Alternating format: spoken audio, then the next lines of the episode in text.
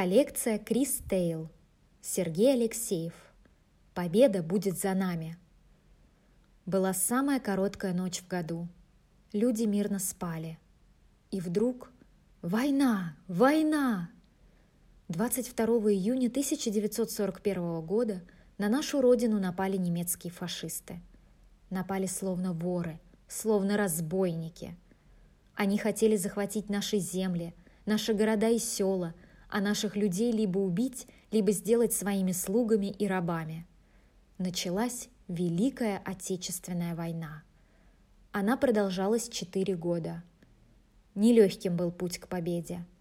Враги напали на нас неожиданно. У них было больше танков и самолетов. Наши армии отступали. Бои шли на земле, в небе, на море. Прогремели великие битвы, Московская, Сталинградская, битва на Курской дуге. 250 дней не сдавался врагу героический Севастополь. 900 дней в страшной блокаде держался мужественный Ленинград. Отважно сражался Кавказ. На Украине, в Белоруссии, в других местах громили захватчиков грозные партизаны. Миллионы людей, в том числе и дети, трудились у заводских станков и на полях страны. Советские люди – Советский Союз, так называлась в те годы наша страна, делали все, чтобы остановить фашистов. Даже в самые тяжелые дни они твердо верили – враг будет разбит, победа будет за нами. И вот пришел день, когда наступление захватчиков было остановлено. Советские армии погнали фашистов с родной земли. И снова битвы, битвы, бои, сражения. Все мощнее – все несокрушимые удары советских войск. И наступил самый долгожданный, самый великий день. Наши солдаты дошли до границ Германии и штурмом взяли столицу фашистов, город Берлин. Был 1945 год. Цвела весна.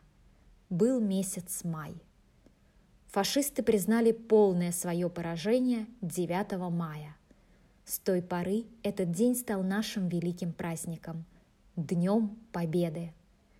Чудеса героизма и храбрости проявили наши люди, защищая от фашистов родную землю. Брестская крепость стояла на самой границе. Атаковали ее фашисты в первый же день войны. Думали, день и крепость у них в руках. Целый месяц держались наши солдаты. А когда сил не осталось, и фашисты ворвались в крепость – Последний ее защитник написал штыком на стене. «Я умираю, но не сдаюсь».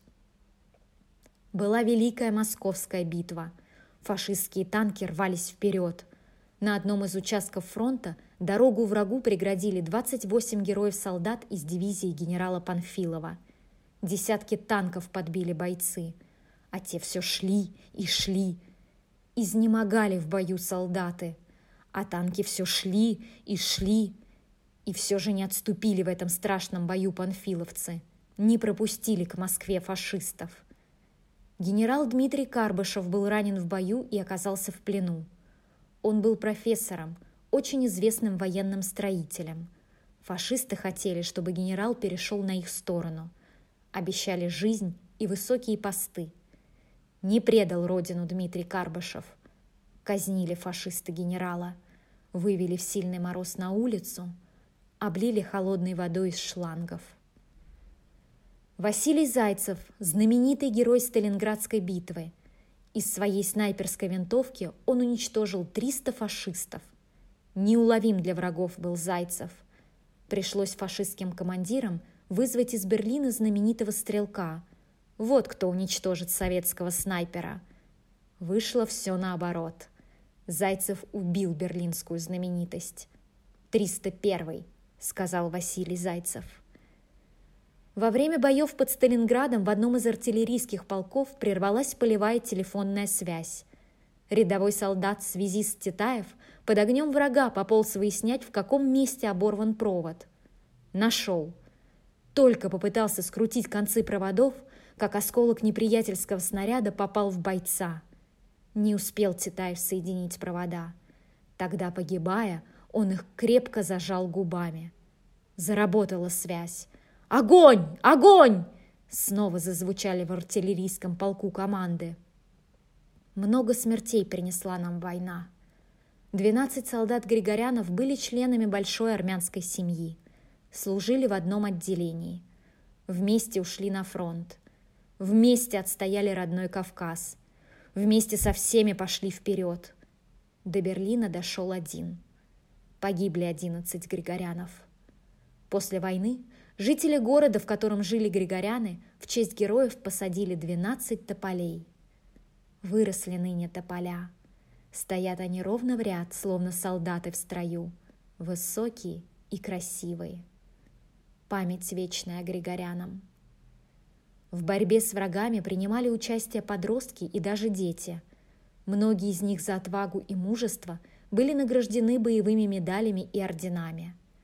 Валя Котик в 12 лет ушел разведчиком в партизанский отряд. В 14 лет за свои подвиги стал самым юным героем Советского Союза. В Севастополе сражался рядовой пулеметчик. Точно разил врагов. Оставшись один в окопе, принял неравный бой. Был ранен, контужен, но удержал окоп. Уничтожил до ста фашистов. Ему присвоили звание Герой Советского Союза. Звали пулеметчика Иван Богатырь. Не сыщешь лучшей фамилии.